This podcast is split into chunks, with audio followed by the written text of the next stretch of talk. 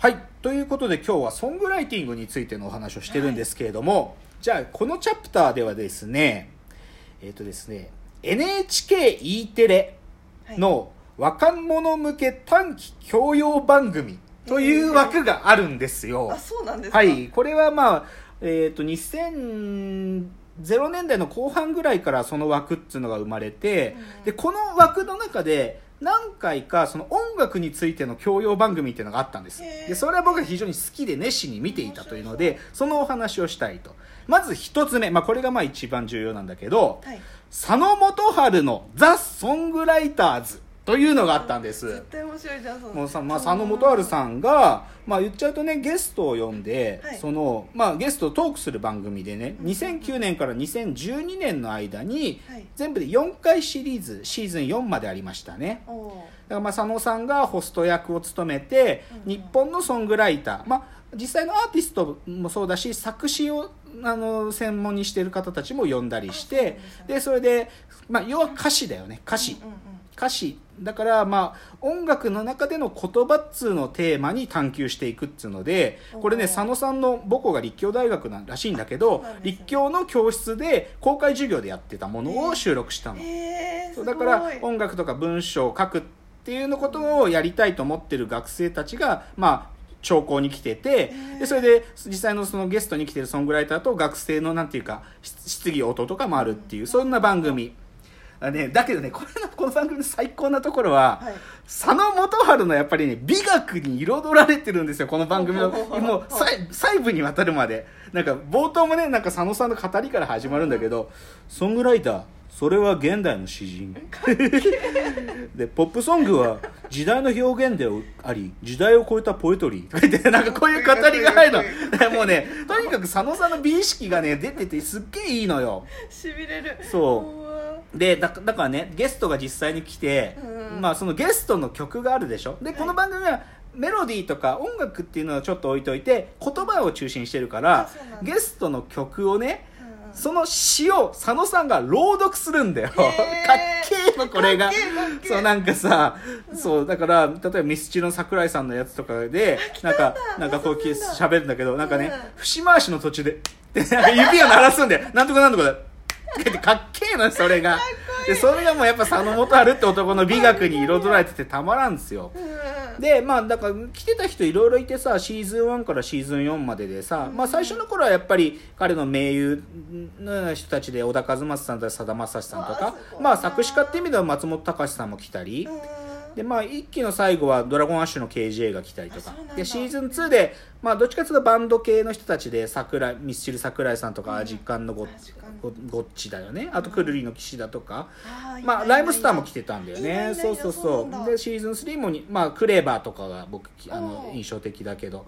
でシーズン4とかだと星野源さんとかね来たり。あとまあ、中西礼さんなんて大作詞家がいらしたりとか。でまあその中でねまあで、まあ、さっきも言った通り佐野元春さんが、まあ、ゲストに聞いていくんだけどなんかね定型質問っていうコーナーがあるのよ。なんか必ずそのどんなゲストが来ても必ず聞くことっていうのがあってでその定型質問によってねそのアーティストたちのなんていうかこう人格っていうのが浮かび上がってくるんだけどさこの聞き方もまたかっこよくてさ なんか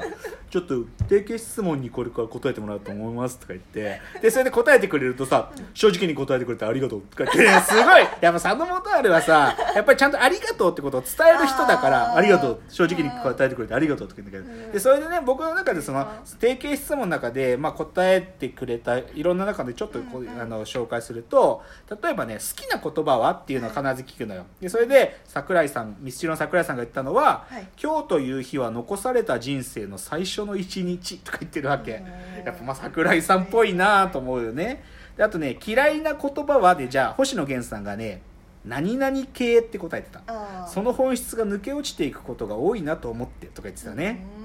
あと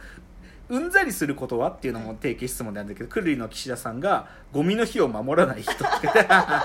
面白いねそう。あと,、まあ、あと桜井さんが好きな映画はって質問あるんだけどそれ桜井さんはね「君に読む物語」あげてた、うん。あなんだろう。まあ、名作です名作。2003ぐらいの名作。へー。あとね、まあ、一番最後に聞くあの定型質問の最後が死ぬ前に愛する人に残す伝言っていうのがあって、これがねマミー D のライムスターマミー D がね、まあ、真面目に言ったら「ありがとう」とか「君に出会えてよかった」とか「君が一番だった」とかだけど最後に「じゃあ後ほどくらいは付け加えたいですよね」っつって。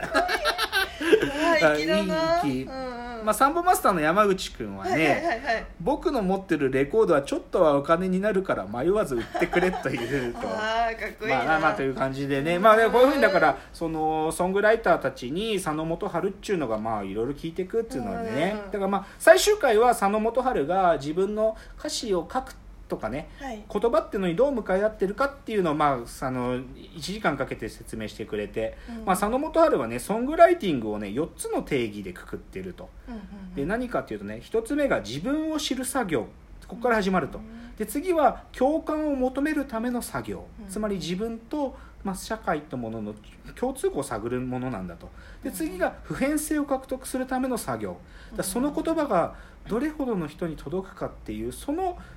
普遍性までたどり着けるかどうか。で最後が世界を友とするための作業なんだっていうね、まあ、そういうちょっとね深いやっぱ佐野元春っていうのはよく出てだから僕はだからまあこの番組熱心に見てたし佐野元春大好きですから、うんでさちょっと話が一瞬それるけど「クリスマスの約束」って番組知ってる？懐かしい。これね、うん去年あの久しぶりに復活したんだけどあの小田和正さんが毎年ねうんうんうん。12月の24とか25ぐらいにあの TBS であの夜の時間にやってるんだけどいろんなアーティストたちと一緒に、まあ、音楽をやるっていうのでそこでね何年だったか覚えちゃ忘れちゃったけど佐野元春さん来たんよ。あそうでそこでね2人で「サムデー」を歌った。でその「サムデー」歌った時に歌う前に小田和正さんがあなんか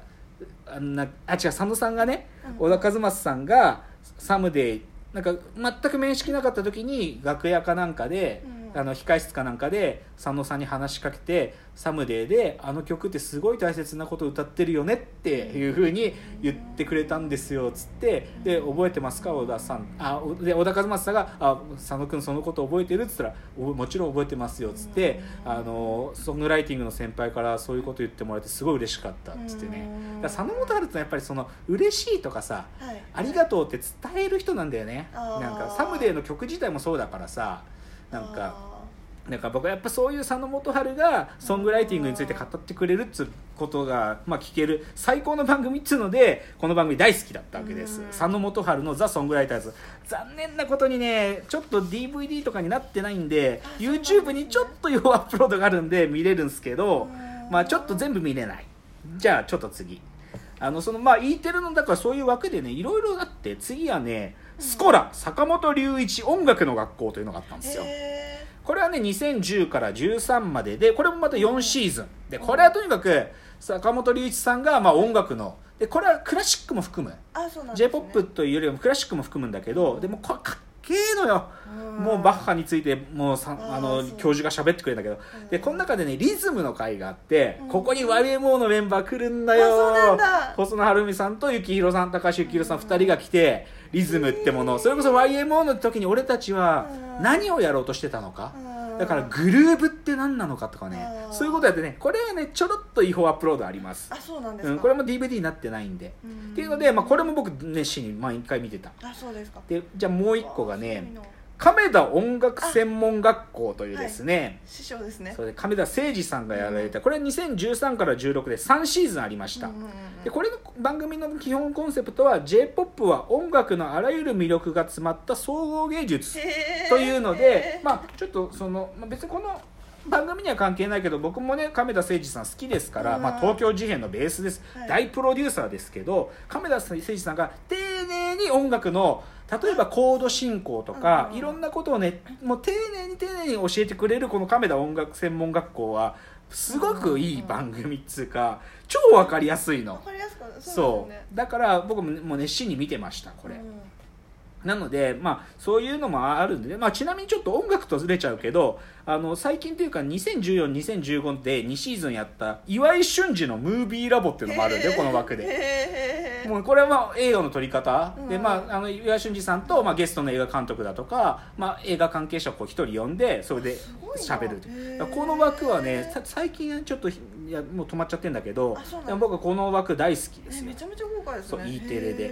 で僕はねでこの E テレのこの枠でやってたことの、うん。ある意味民放版にちょっと作り変えた番組っていうのがだ。これがね「カンジャム完全燃焼」という番組だと僕は思ってるんですよ。これおそらくまあ E テレのこの枠でやってたことを民放的にもうちょっとポップにしたものだと僕は思っててうんこれね2015年から要は関ジャニ∞の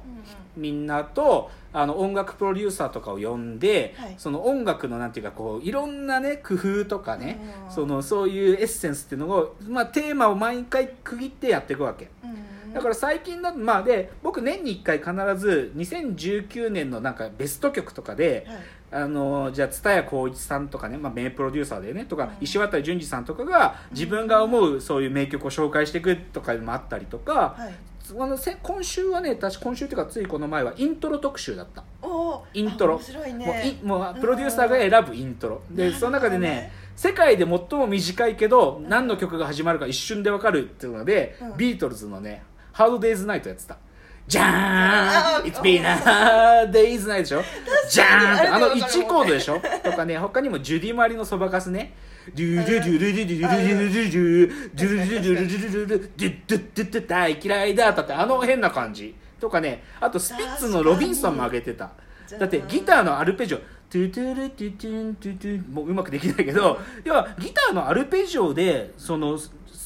なんていうかイントロが成立するなんて相当すごいことやってるっつって、ね。とかね。だからそういうことやっててそうだからこの「関ジャム完全燃焼」っていうのはある意味この E テレの枠でやってることをもうちょっとポップにしたもの、うんうんで僕はまあその中で蔦谷好一さんの話も好きだしあとまあもともとスーパーカーが好きやったからあ石渡淳二さんのまあなんだろうな歌詞にやっぱ彼敏感なんで、うん。その彼の歌詞の話とかは好きだね、うん。っていうのがまあそういうテレビで音楽批評が聞けるコンテンツの紹介でした。